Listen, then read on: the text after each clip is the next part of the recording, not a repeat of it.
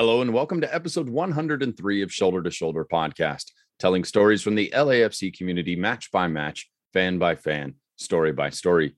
This week we are once again joined again by our opponent correspondent Sam Spiller. He's going to help us preview the upcoming match versus the Portland Timbers. First, I'd like to go ahead and introduce my co-hosts, Christopher Signs and Christian Aparicio. Gentlemen, good evening and welcome. What's going on? It's a very, very disappointing time right now with the uh, obviously the the form that LAFC is, seems to be right back in.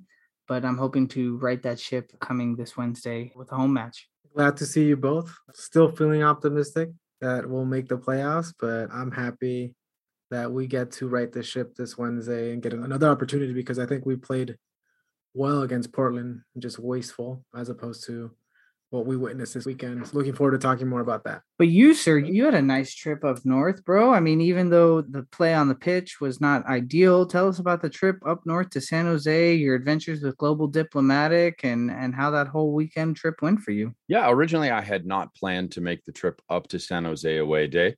When the folks at Global Diplomatic reached out to me, they were having a charity event game the following day, more of a community event game the following day. So we ended up driving up early Saturday morning, doing some sightseeing around the city, checked into our hotel in San Jose and went over to the match, got to partake in the whole march into the match. And, uh, you know, it was always nice with the 3252 on an away day to just go and lung it out a little bit and, you know, make some noise. And, and that portion of it will never, ever diminish, no matter how poorly the team plays. But obviously, the game starts on a bad note. We struggle through an awkward first half halftime we come back again we start off with a terrible start to the second half and the game proceeded to just be one of the worst games i've really witnessed live as far as lafc performance it was an egg the team absolutely laid a stinker there was not really much in the way of anything positive to take away from the game itself so everybody was in pretty down moods that night so there wasn't a whole lot of festivities after the game as most people were pretty frustrated with the performance and not really feeling like having a good time. But nonetheless, we got up early Sunday morning, went out to Redwood City, met up with the Epicentro 74 supporters for San Jose. The guys from 110 Football came out and Global Diplomatic, and we had some people from TSG there, some people from Los Tigres del North End there, and put together a little friendly game of football. We ended up getting spanked. It was not a particularly wonderful performance. I was actually the starting goalkeeper, and I was so bad, I have to admit, so terrible that in the first half water break, the starting keeper was subbed out just to give us a, a, chance. I faced four shots and gave up four goals in my 30 minutes, and I think I'm, I'm going to be hanging those gloves up. This might be my my swan song, my uh, my end to my professional career. I realize that I'm far better at watching this game than I am at playing this game. It was a good event. We had a really good time hanging out with them. Did a scarf exchange. So they're going to come down and play a game against us in a couple weeks when they head back down here. And it was just a good time to be able to sit back with some, you know, hardcore supporters for San Jose, to be sure, but just realize that there are some things in community that, you know, the sportsmanship and that passion we have for the game doesn't matter what team you root for. And for 90 minutes during a game, we can yell and scream at each other and say mean things about people's mothers. But as soon as the game is over, you know, it's it's it's someone you can sit back, have a taco with, have a game with, you know, crack a beverage and you know, just sit down and hang out. So that was it was great. You know, the folks from Global Diplomatic are constantly trying to build those bonds within the community. And those kind of moments are impactful. They mean a lot. That's what so much of the mantra of this team of being a force for good is all about is moments like that. So hats off to them. It was a good day, good vibes. Vince, man, that guy's a beast. Played a heck of a game. Connor was out there killing it from 110 football. Those guys really have some skills out there.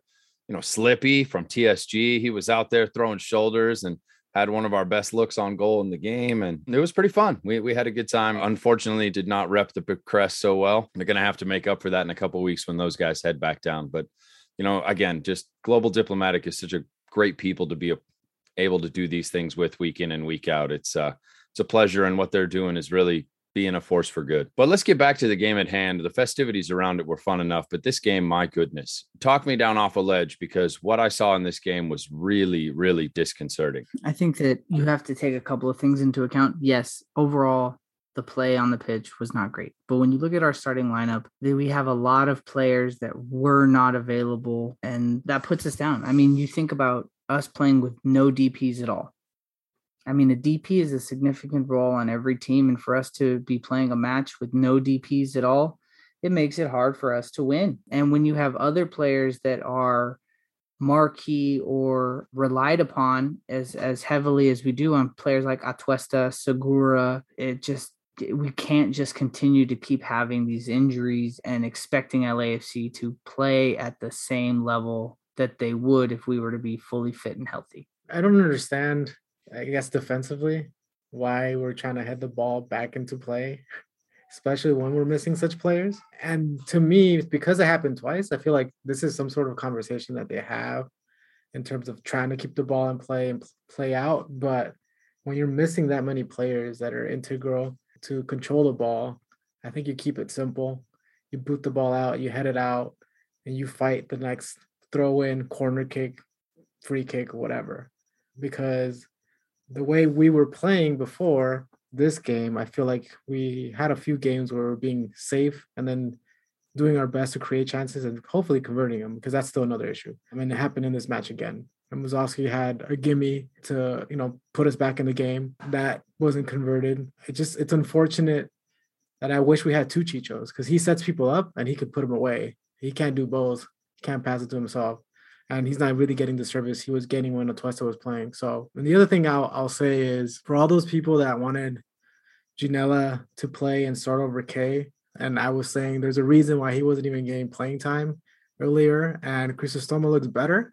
Like he deserves all the criticism and the wages he's earning right now. I, I hope we can find someone to buy him so we can find two or three Crisostomos because I, I see him as a more positive player I think he's more impactful.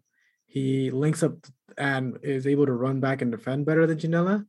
Ginella, to me, at least for what he's getting paid and what he was supposed to be the heir to Atuesta, is leaving a lot to be desired. So defensively, I think we just don't have concentration and we're not keeping it simple. Just, you know, defend kick the ball out. We don't have to connect every single pass when we take it away. And if it's in the air, it's not needed to complicate things. And then that's how I feel about this previous match. I do feel better about playing Portland for whatever reason. I think our styles clash in a way that gives us a better chance in San Jose. I feel like San Jose is always a wild card. The last couple matches, it hasn't been the, the good result that we were used to against that team. I find it interesting that, you know, Blessing was on the bench to start this match against San Jose. I didn't expect that, you know, especially seeing how thin we were in the forward position and the midfield position. I just don't understand why. I think this is the third.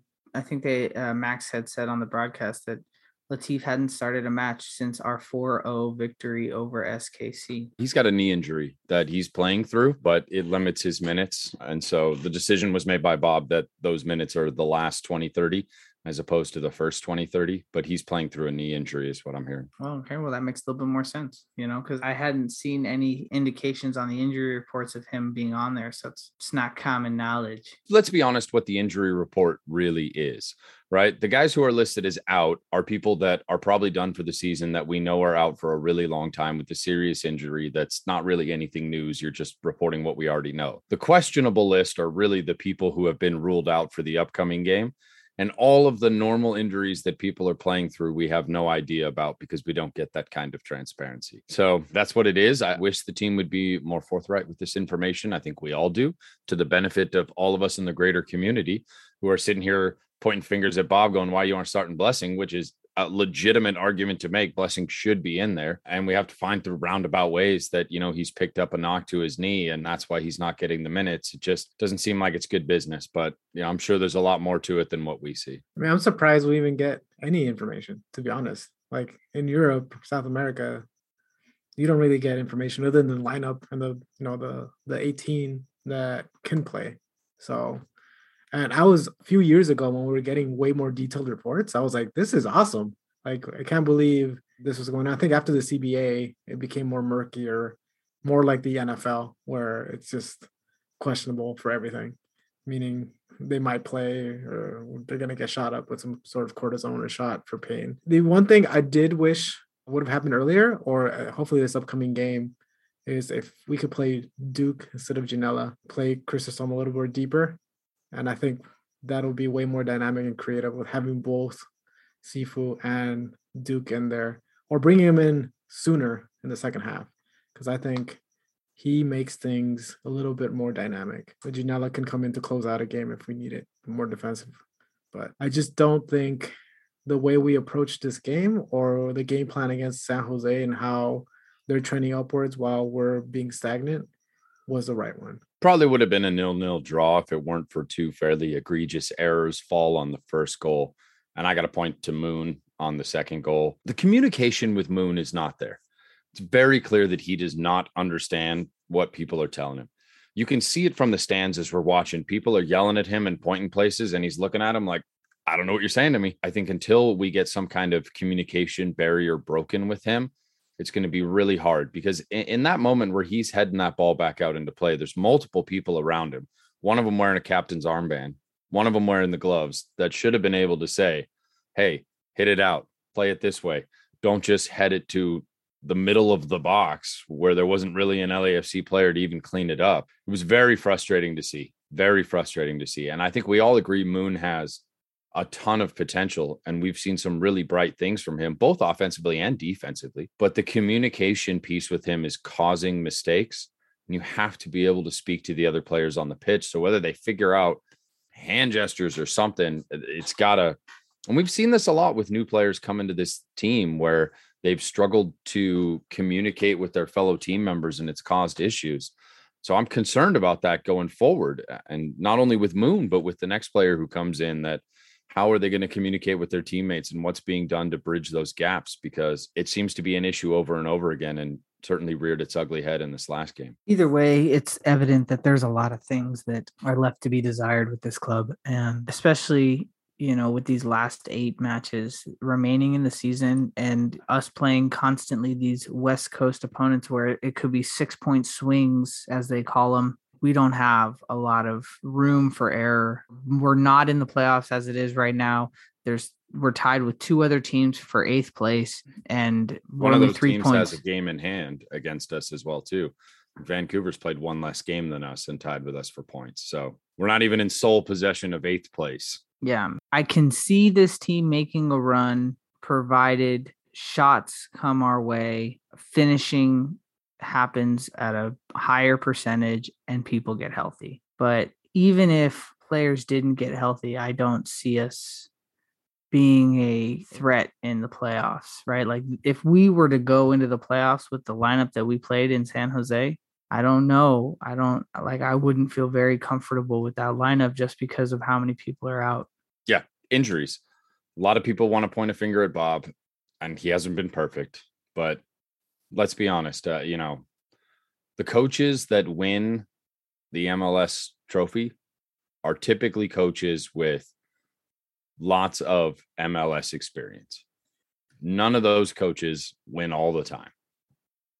You can look at JT and say you haven't been able to build a good squad, but given the amount of injuries we've had, we still have a fairly competitive team given the fact that we're playing basically nothing more than our depth at this point in time. I completely understand people's frustrations with Bob.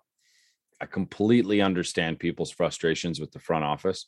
I think those are well formed opinions most of those people have. But we have to take the fact that this team has nine players out of an expected starting 11 that aren't on this team. That's so much injury. The depth has been tested. And frankly, the test has proven that that's not enough. You need designated players, you need world class talent to compete in this league. And they're just without a DP on this team, with Noah Atuesta out there, there's not world class talent on this team.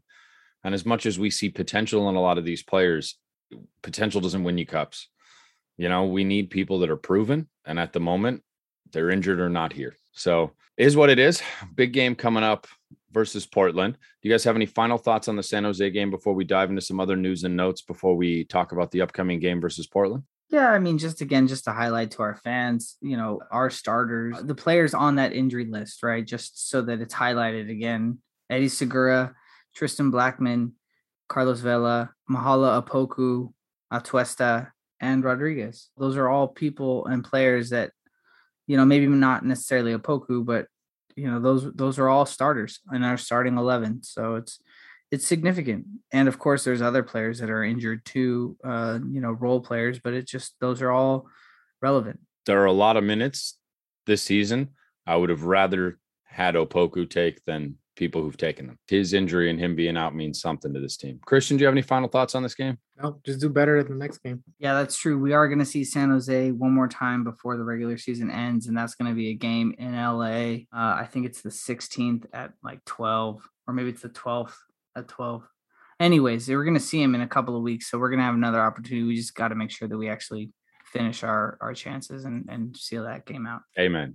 In some uplifting news, LAFC and the Los Angeles Galaxy partnered to dedicate a field in memory of someone that is very near and dear to all of us within the LAFC community. The Tommy Marks Field dedication happened yesterday. Both clubs were out there in order to christen that brand new pitch for the community, and his name and memory lives on. There's a little memorial space to him there. For those of you who don't know, Tommy Marks was one of the first academy players in LAFC history. Uh, he tragically passed away at an incredibly young age. Uh, we chanted for him in the 3252 throughout much of the first season, and he is, uh, you know, been on a tifo for LAFC. This is a kid that had a very big impact in the community early on. On it's high time he got a field dedicated to him, and that ceremony took place yesterday. Beautiful thing to see. You guys have any thoughts on the Tommy Marks Field dedication and ceremony? It's a great opportunity for you to remember a young man who played his heart out for the black and gold. And it's unfortunate. And I believe that his parents have started the Tommy Marks Foundation and they're looking to build another pitch in another part of West LA. I was just looking at their website today and that field is actually right next door to my work and I was a little I was a little bummed because I saw the information about the post today when LAFC posted that there was the Tommy Marks Field dedication and I was I was a little bummed out that I hadn't known about it because I would have liked to have been able to walk right next door to my work and be able to um, you know see the events and things like that but it, it just seemed like this for this to be such a this type of dedication for the club and for Tommy Marks for it to not really be advertised or talked about or anything. You know, it was, you know, just interesting. But either way, it, it's a great opportunity. It's a great thing for the community of Westwood to be able to put that pitch out there for the kids and for people to use. And I'm definitely going to go and check it out as soon as I go into work tomorrow. And I'm just, I'm glad that LAFC's front office and LA Galaxy's front office were able to come together. I know that he played for LAFC. I think he scored the winning goal in their first match uh, amongst the academies, and then ended up playing for the Galaxy later on, and then tragically left us too young. So it's cool that there's gonna be a park has some unity, although they're they're bitter rivals, but there are things that are bigger than the rivalry, and uh, a positive memory to celebrate someone that was able to wear both badges at a young age is probably a good thing for kids to see and families to be able to partake at. It's not always the derbies or those bitter games. There's always the weekends when you're with the family and you can see that football brings people together as well. And that always just pulls people apart because we wear different colors. Amen. Well, wasn't much else that's transpired between the San Jose game and this upcoming Portland game. Although I suppose uh, a North London derby where Arsenal destroyed Tottenham 3 1 was completely over at halftime, to which my gloating got me kicked out of the community chat by Rich, but uh, it was bro, well worth it. Bro, I, I could, like, you should have learned, man. You should have seen, dude, the, the purge, the deadly purge of 2019. Bro, it you can't you can't be you can't be mouthing off to Rich like that, bro. He he you know he keeps receipts. We've seen this happen. Yeah, you don't want to mess with Uncle Rich. He takes uh he takes the the rivalry serious. But well, and but, I think that didn't he get didn't didn't it happen after Tottenham lost to Liverpool in the Champions League? Wasn't that what when it happened? I don't you know. You know, Tottenham lose so many big games. It's hard to tell which one. I I yeah. Sorry. Speaking of uh European football, Diego Rossi scored the first goal for Fenerbahce turkey time. Give us an update. Did you see that? Oh man, what a beautiful. dude! It was it was a great. Uh, you know, player for Fenerbahce came down on the wing on the right hand side. He did a little cross and Rossi did this like high karate kick when he just tipped it in. It went over, uh, it just like grazed into the back of the net. You know, it was very acrobatic of him. It was a gentle stabbing at at the ball, the cross. It was really interesting the way he did it, but very purposeful, very cheeky, very clever. Um, gently rose over the goalie. I think he didn't expect it because it was more of a shot cross when he was kind of in the box, aligned with the ball. It was, you know, very aware. He he was unmarked because he looked like he was offside, but he was he knew what he was doing. So miss him in terms of goal scoring and ability, but I'm glad he's achieving some of the goals that he had. Um, all the best to him and continued success, and hopefully increases the reputation of LAFC being able to move on players so that more young South American players can continue to come to the team. Yeah, that's uh, two assists and a goal in the in the last four games. You know, so he's definitely coming into his own, I think, and hopefully those performances continue with uh, Fenerbahce. Can't wait till he has like his first hat trick game or just completely goes off. I'm really rooting for the kid to do well. Well, with that, I think we're about ready to head into our preview of the upcoming match versus Portland. So, right after this, we will be back with reoccurring opponent correspondent Sam Sviller to discuss all things pesky pine trees of Portland. And with that, we'll be back after this. Hi, everybody. It's Max Bretos, and you are listening to the Shoulder to Shoulder podcast, second to none, bringing you the LAFC gospel. All right. We're back from our break. And for this week, with our opponent correspondent, we are welcoming back our opponent correspondent from the Portland Timbers. You heard him on episode 101. Welcome back, Sam Sviller. Hi, thanks for having me back, guys. No problem, man. You know what? You did so well the first time. We thought we you'd have uh, we'd have you back again a second time. Yeah, happy to happy to please, and glad I didn't say anything too too crazy last time around. No, no. So for those who didn't catch our first time with Sam, you can go back and listen to episode 101 and listen to his preview of the match against Portland from last week. And if you care to follow on social media, which of course we always do, please follow all the people that are part of our show. It is at Samich923. He is a representative of Stumptown Footy, which is a SB Nation coverage of the Portland Timbers. That is at Stumptown Footy. And again, just really glad to have Sam on. And so, you know, uh, I think we're a little less encouraged to play Portland as we were originally a week ago. But let's get into the nitty gritty of it. The last time that we spoke to you, you guys were sitting in fifth place, now currently in fourth place. Again, the Galaxy are currently playing right now against Austin. And depending on how that match plays out, they could leapfrog back into fourth place and put you back in fifth but they're currently down against Austin. You guys have gained six points since the last two matches, obviously three points against LAFC and a resounding three points against RSL with a record of 12 wins, 10 losses, and four ties.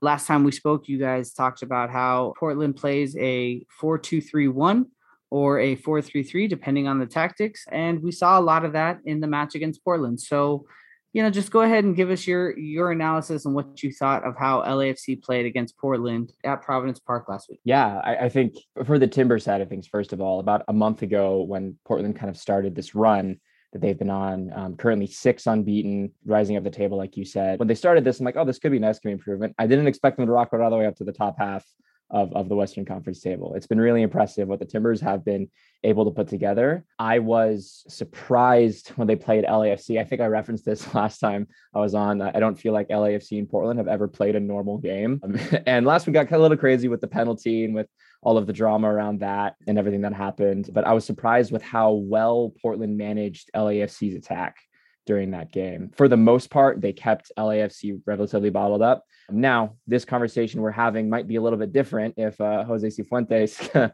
uh, buries that shot or if one of those other earlier chances goes in. But I think it's it's a credit to what the Timbers have been, been able to do, where you know they're not making horrible mistakes like they were uh, a couple months ago, um, and they're capitalizing on the opportunities they had. I think that LAFC game, outside of I think that half in Colorado uh, against Colorado when they were playing 10 men, I think LAFC has probably given Portland one of their toughest games during this kind of stretch here. Outside of maybe the Seattle game when they were away, you know, they played the way that I expected LAFC to do. I'm pretty sure they dominated possession in that game, circulate the ball, and they were really giving the Timbers problems for the first 45 minutes or so, especially the way that the defensive midfielders are really stepping in to intercept a lot of the passing lanes. Sebastian Blanco was not finding a lot of space in the first half in particular. And that's a credit to way LAFC uh, was bottling him up at least for that first 45. I think a lot of that changed after Giovanni Savarese brought on Diego Valeri for the Portland Timbers. He was specifically given the job. Gio shared in a press conference that uh, he wanted more movement in front of those defensive midfielders in front of the back line. And Valeri doing so made space for the Timbers to be a little more lethal and also changed the way that they attack for, you know, attacking more on the counter attack and trying to find spaces in transition as LAFC started to press a little further forward. I think you, you did a good job of describing. I, th- I think if LAFC puts away some of the early, early chances or the one with Cifuentes, the, the game does change. But Portland does do a good job historically of managing to stay in games, right? They they do limit your chances, so you have to take them, especially if they're gimmies. And if you don't, you're gonna get some sort of either scrappy goal or very creative and dynamic goal, one of the two. So I think LAFC's been shooting themselves in the foot, in which defensively they haven't been very clean, uh, like a Portland. And then when we get the chances, we squander them. That's been the story of the season. I think if you go back and look at whether or not we would have tied or won games because we gave up goals at the last 10, 15 minutes of the game, I think we'd be in the top half ourselves, unfortunately. And also if you if you look at the expected goals, which is kind of a newer statistic in, in football, I think we're off the charts in terms of taking shots within the box and not converting or even putting them on frame. So it's just been uh, for LAFC fans and supporters, unfortunately, a little bit of a frustrating season in comparison to what we were used to in 2019 and even at, at healthy stints in 2020. So this year, whenever we play like a team that's very disciplined like Portland and steady, even when they were in their bad run, I don't think they were getting blown out. Defensively, they've always been pretty steady eh, for the most part. So I'm hopeful that if LAFC can get some of the players that are injured this upcoming short week, not only do we get fresh legs, but I think it's something that Portland hasn't seen recently especially with playing a three-five-two more recently for LAFC. Yeah, I think there's definitely that chance for that. Yeah, I, I, agree with you that it felt like that game last week was almost like a microcosm of LAFC's season. It's like boiled down into 90 minutes where, you know, yeah, they played well, they had their chances, and just the the luck just didn't break their way and, and Portland was able to to take advantage. I think, you know, playing in LAFC, it's it's always hard. You know, Portland playing LAFC. I'm fairly I don't know if they've won a league match down in LAFC. They, I know they won that Open Cup match a couple years back, but you know, in league play, Bank of California Stadium has been a tough place for the Timbers as of recently. So, you know, I think Portland fans probably setting their expectations. Well, I guess maybe before Saturday, we're setting their expectations a little bit lower, probably riding high after that that six one win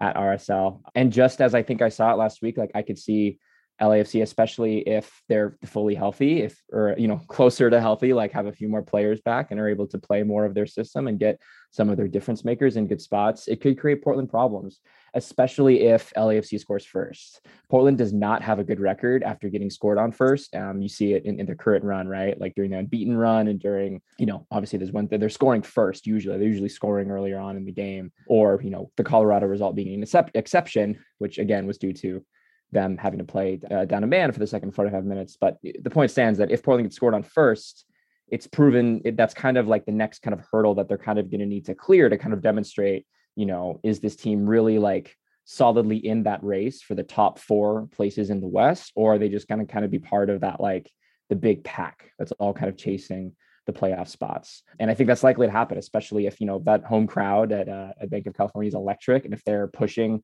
LAFC forward and they manage to grab an early goal, it could start to create, you know, some, some challenges and ask some questions um, of Portland. You know, you uh, made mention to that victory, uh, the 6 1 victory over RSL. You know, and there's a player that I, eh, you know, I would like to talk about that I felt like was one that we didn't highlight last the last time we had you on. We were talking about some of those role players or some of those players that may not be the the marquee players for Portland. Dairon Asprilla, right? That young man, you know, this is I think his seventh season with Portland. He's by far already played the most minutes He's got the most goals of his career so far in Portland. He's got seven already. You know, he's having a great season, and he is someone that I think is like a fan favorite. You know, somebody who is definitely, you're not going to mark him, and he's not going to be that marquee player, but he is someone that can cause havoc amongst the forwards. So, can you talk about him and what he's been and what he's meant to the club this season? And is there any concern about you know the players being fatigued because of this match against RSL. Yeah, I think the, rise of, of of Dairon Asprilla in 2021 has been one of like biggest feel good stories for the Timbers. I think there's been a lot of great storylines this season, and his has been chief among them. The reason that I think you mentioned he's kind of achieved that like fan favorite kind of like you know cult status is because everyone has seen the you know the tools that he brings to the soccer field. The Asprilla is the type of player that very often when he gets the ball, usually on the left wing, he'll put his head down and just go. He'll just start running straight towards the goal. It's very tenacious running. It's not the most flashiest. He just works hard, works his butt off. In seasons past, he really hadn't been able to put together that final product of really like scoring or providing assists, like getting those numbers that really it is. And it was, you know, frustrating for for fans sometimes because they could see how the good work he could do and the good positions he can find himself in. He just never quite put it together. With 2021, we're finally seeing what he can put together for for if he finally starts to kind of like score those chances and really kind of you know make the most of his opportunities. And like you said, he's having a career season. It's been pretty incredible. I've been pretty vital for the Timbers, especially when you have you know multiple designated players still coming back to health. Sebastian Blanco is looking finally back to his full, you know, close to his full self. Jaroslav Niezgoda, their um, designated player starting forward for the Timbers. He's been working his way back from full health. He just got his first goal of the season since returning from injury on Saturday against RSL. Asprilla got a goal as well. He's been really kind of one of the bright lights that's kind of helped buoy the team throughout all of the season, even when, you know, Portland was, you know, losing on the road pretty frequently and like, you know, getting blown out and home against Seattle. It was um it was Asprilla who was like the one who was just continuing to work hard and not giving up. And he kind of like helped kind of drag the team along. And it's cool to see him get rewarded. As you referenced, he's played a lot of minutes. He's one of Giovanni Savarese's favorite players. He's started a bunch. And, you know, like I said, his game, he runs a lot. Um, and so fatigue is definitely a factor. I think that's definitely going to be something that factors into Portland's game plan on Wednesday. I would not expect them to retain most of the possession. I would expect them to sit pretty deep. They may come out and try to press during the first 30 minutes or so, but I would not be surprised if they decide to cede most of the possession to LAFC and then try to hit on the counter, similar to how they played against Real Salt Lake on Saturday when RSL was starting to try to chase goals. So that's definitely showing itself to be this team's strength as it has in many seasons past.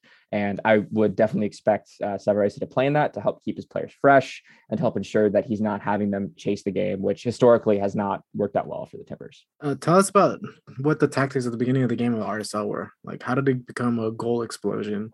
It's typically, at least for LAFC, it is more of a counter-attacking game, but Savarese usually does have a, almost like a different game plan at the beginning of the year and also depending on the opponent which is interesting. It has been. I think that's something that's gone kind of under the radar during these last few games is that Savarese has had some smart approaches to these games during this run. He set up his team pretty well, which is something he was not doing earlier in the season. I think earlier in the season, he was asking too much of the midfield. He tried to, I think, play them a little bit higher, tried to play a little more advanced with his central midfielders, with Diego Chara in particular. And Diego Chara is a Timbers legend, and everyone loves him and he's also getting up there in age. Um, and so it may have been too much to ask him to do. So you, you've seen a shift in the past few games of Portland trying to be proactive early, trying to get an early goal, and then ensuring that they stay tight, stay organized, provide pressure, get their defensive rotations right, get all those little things organizationally right. And you're seeing the results. I think everybody knew this Portland team has talent and they could play well. Earlier in the season, they were missing those little things. They weren't really playing very organized tactically and it showed and them giving up you know a lot of goals earlier on in the season recently i think you're seeing a lot that the way that they play it, it's very pragmatic. I think if you want to assign a word to it i think that's the way that the Timbers will play is pragmatic. They're not, you know, married to one particular type of system, both like uh, offensively or defensively. They rely upon their skill players, get them in good positions, and just let them work. And you know, as of now, everything kind of seems to be firing on all cylinders for them. Against RSL, you saw how they took advantage of the fact that they invited RSL forward after going up a couple of goals, and RSL was chasing an equalizer. And they took advantage of the spaces that RSL left in behind because of the system they were playing. RSL was playing their fullbacks very high left a lot of space in behind, and you saw that on Portland's second goal, on their third or uh, third or fourth goal. Can't remember. There was a lot of goals. the uh, Yimmi Chara to Diego Chara goal. You saw that taking advantage of that space in behind. I think, yeah, I think we'll probably see something similar. It was a big question of Savarese going kind of into the month of August um, and into September is can he still set up his team for success? They, you know, they had just, I think this whole run kind of started after they got blown out at Austin three to one, which teams don't get blown up by Austin, except if you're Portland. so it was questions of this team still follow what Savarese is saying. Is he still able to set them up well? And he's proven over the past month or plus that he can, that he can adjust, that he can fix the errors that you know maybe he may or may not be recognizing or owning but he's recognizing what's wrong and he's able to adjust and able to fix them and i think that's what's kind of led to this run and i think it's what's caused them coming you know into wednesday's match with a lot of confidence you know, as you said that teams don't get blown out by Austin, uh, I looked at the score and the score is two to zero Austin yeah, right now wonderful. over. Wonderful. it's it's good for Portland, and I'm sure good for, for LAFC as well. It keeps LAFC within striking distance. I think, yeah, y'all have the the big rivalry game coming up on the weekend, right? Yeah, right. So. right after Portland, we play the Derby. Oof, yeah, yeah, it'll be it'll be interesting, are, and and then also too. oh, of course, and then also too, you guys come to, back to LA in the early part of October to play the Galaxy. So right. we're hoping that you give them uh, a nice uh, shellacking while you're here. Yeah, um, would love to. so okay, so for our last question of the night, obviously the last two matches this season have both been in Portland, and both matches ended in the same result, two to one in favor of the Timbers what do you expect from this week? And is there eh, eh, you know do you have any concern especially because this upcoming weekend a week from today you guys are playing miami at home. So there's those these three matches within a seven day period. Do you expect to have some players sit versus lafc that you're going to save for miami? Or how do you how do you feel about this match coming up and what do you expect to see? Yeah that that's a great question. I think this most recent homestand for the timbers was all about all right you prove that you can like play some good gritty soccer on the road. Can you get results at home? And they by and large proved that, aside from kind of one boneheaded first half against Colorado. It was a pretty perfect three game homestand for the Timbers. You know, it's always tricky when you play the same opponents so close after each other, as in Portland and LAFC are doing. I remember, you know, you can't base uh, too much off of that first game because the second game it's you know it's a new game the, i use portland versus seattle as an example portland got blown out 62 at home against seattle about a week and a half later, they gutted out a 2 0 win up in Seattle, which I don't think anybody really saw coming. So I would expect that while I'm sure LAFC remembers those losses and are probably frustrated by them, that they're also going to come out knowing that Portland is a good team. I think Portland's going to understand that LAFC is a good team as well. I think it's no joke how much talent is on LAFC and like y'all referenced how good they can be and how much, you know, once those underlying numbers start hitting, how much of a big offensive threat LAFC can be. The biggest question in my mind going into this game and into the future games, it's like, well, Portland has to lose at some point, right? Right? you can't run the table for the past next two months of the season. So, based upon, like you referenced, the fact that there is some schedule congestion, it's been, you know, a few emotional games up in Providence Park coming up. Uh, this could be a game that could potentially catch the Timbers. I could see that. You can accuse me of that's me hedging my bets or that's me trying to reverse jinx things. But like I've referenced, you know, Portland's league record at LAFC isn't the best. I personally would be happy with the draw. If you draw Western Conference teams on the road, that's solid. But I think this one will be another big test of, of both these teams. I think it'll be a test for does LAFC still have the horses to kind of stay in this thick of the playoff hunt? And if Portland is serious about being a, you know, being a challenger for like those those top four places in the Western Conference, realistically fourth, th- third or fourth at this point, based upon the way the table is shaping up, then this is a game where you got to show and prove that you can give a good performance, you know, on the road. And what happens in the game Wednesday, I think, will dictate a lot of what happens on the weekend. It's a home game. Yes, Portland is definitely going to take it seriously. It's also against an Eastern Conference opponent. So it's not as much of like, you know, those six pointers, as we like to call them, like the one against LAFC is on Wednesday. So I could see it going both ways. I think obviously Portland will take any game seriously. And I think they'll definitely try to head into LAFC, you know, wanting to get a result and then kind of placing their game plan for Miami on the weekend from there. Perfect. Well, again, thank you very much, Sam. Again, for anybody, please go and follow their coverage. This is Sam Spiller of Stumptown Footy at Stumptown Footy, and you can follow him personally at Samich923. And that is uh Stumptown Footy is the SB Nation coverage of the Portland Timbers and the Thorns. Thank you very much, sir. We really appreciate you coming on again. If we happen to play Portland in the playoffs, you know, be sure that we'll be getting you back on again. And if not, then we'll be sure to see you next season. Yeah. Thanks for having me on again. Appreciate it. No problem, man. Thank you. We'll be right back after this short break. This is Bob Bradley, and you're listening to Shoulder to Shoulder Podcast. Great stuff there from Sam Spiller, upcoming the upcoming match here versus Portland. He's from Stumptown Footy, SB Nation coverage of the Portland Timbers. Great stuff from him as always. All right, gentlemen. Once again, we're going to be facing off against the pesky pine trees.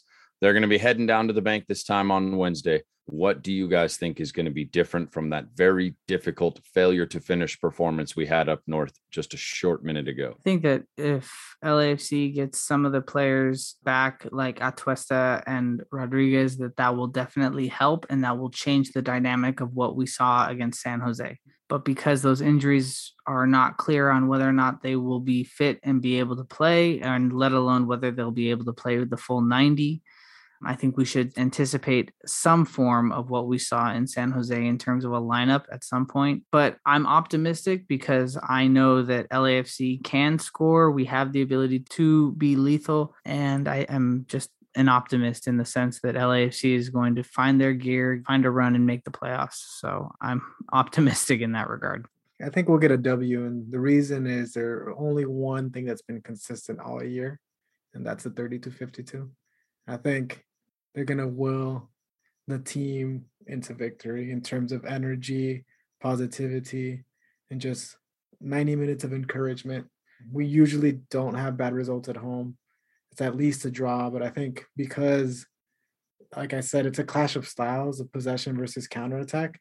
If we can just put some goals away early, I think Sam actually mentioned this in, in a discussion that they have a bad record with it when they get scored against first. So even if the goal doesn't come early, if we are able to put a goal away first, they potentially chase the game and then we can counterattack them. And I don't think they're comfortable in being in possession themselves. Usually like to to bunker and then, you know, hit on the counter. And that's that's how they take take advantage of a lot of the the, the games that they have been on a run on.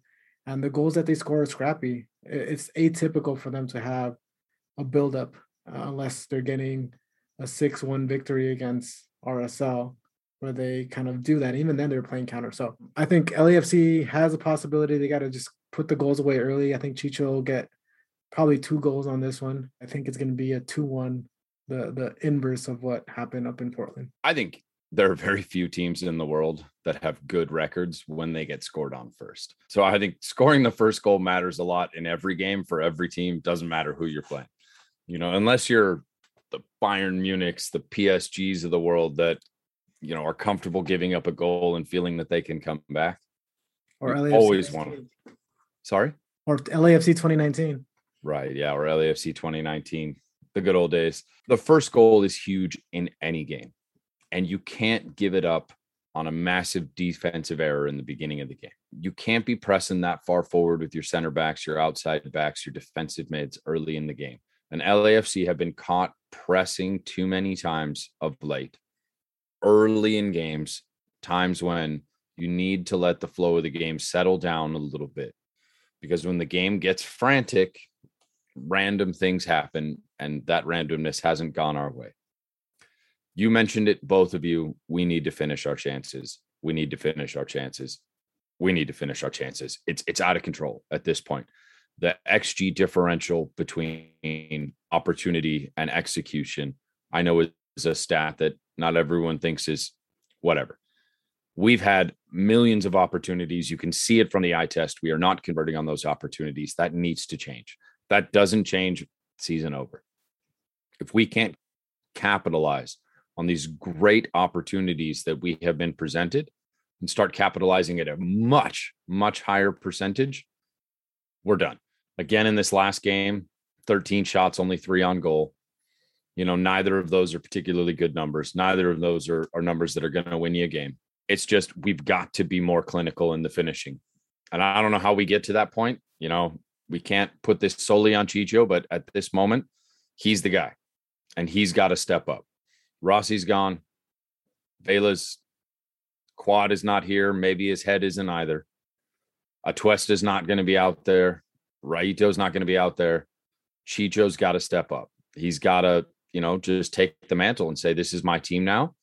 Five goals in five games leading up to this last game versus San Jose certainly says he has it in the locker but it's going to take a little bit more, especially from some of the young guys that are coming up as well too. You know, especially from some of these squad players that are getting a lot of minutes and have had some really rough performances.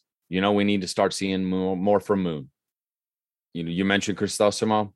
You know, he's another player that is getting a really great opportunity right now. I'd like to see him flourish with it.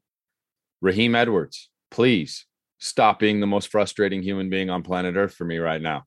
Please, I want you to succeed it's just all these players have to the light switch has to go off at some point in time for them if we're going to make the playoffs and have any chance at thinking we can do anything in the playoffs this postseason. Right now, three points back, another team with a game in hand, a lot of difficult opponents ahead of us, not being able to take points from matches in which we're expected to. It's hard not to be skeptical. It's hard not to echo a lot of the sentiments that the other LAFC fans have at this moment. It's dark. It's the darkest hour we've ever had, which is all the more reason for everyone to make sure they make it out to the game this Wednesday, this weekend. Bring your lungs with you, get ready to scream and shout, and let's get behind this team because forever faithful. You know, this is uh, something that all of us believe we're in in las buenas y malas. So here we are. It's the malas right now. It's time to to show up and show this team that we're here, and maybe that can will them to show up as well too. All right, sorry, I got a little dark there. I'm going to get down off my soapbox here. Do you guys have any uh, final thoughts on this upcoming match versus Portlandia?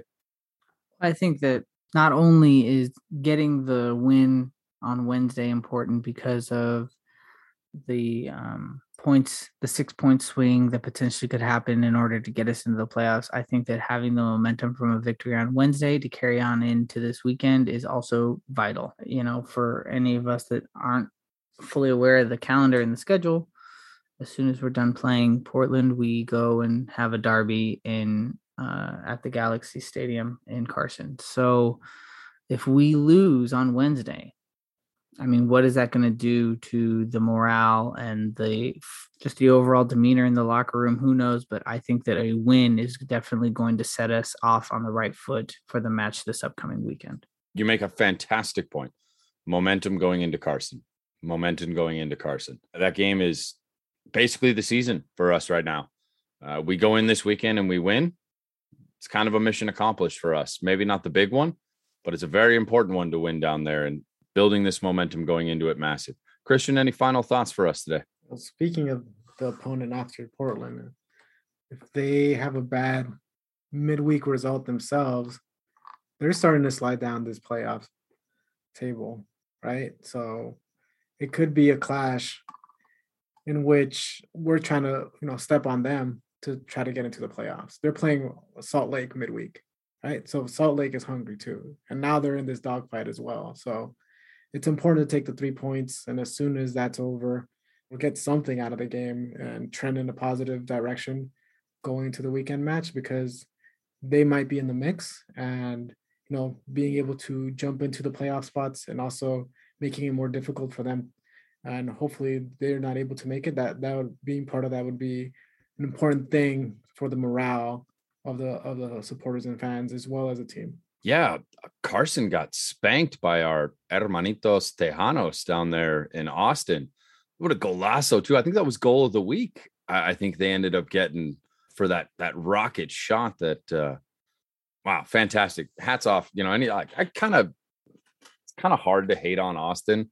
You know they've been they've been so terrible this year, but I kind of like everything that they're doing, even if it is like LAFC light, right?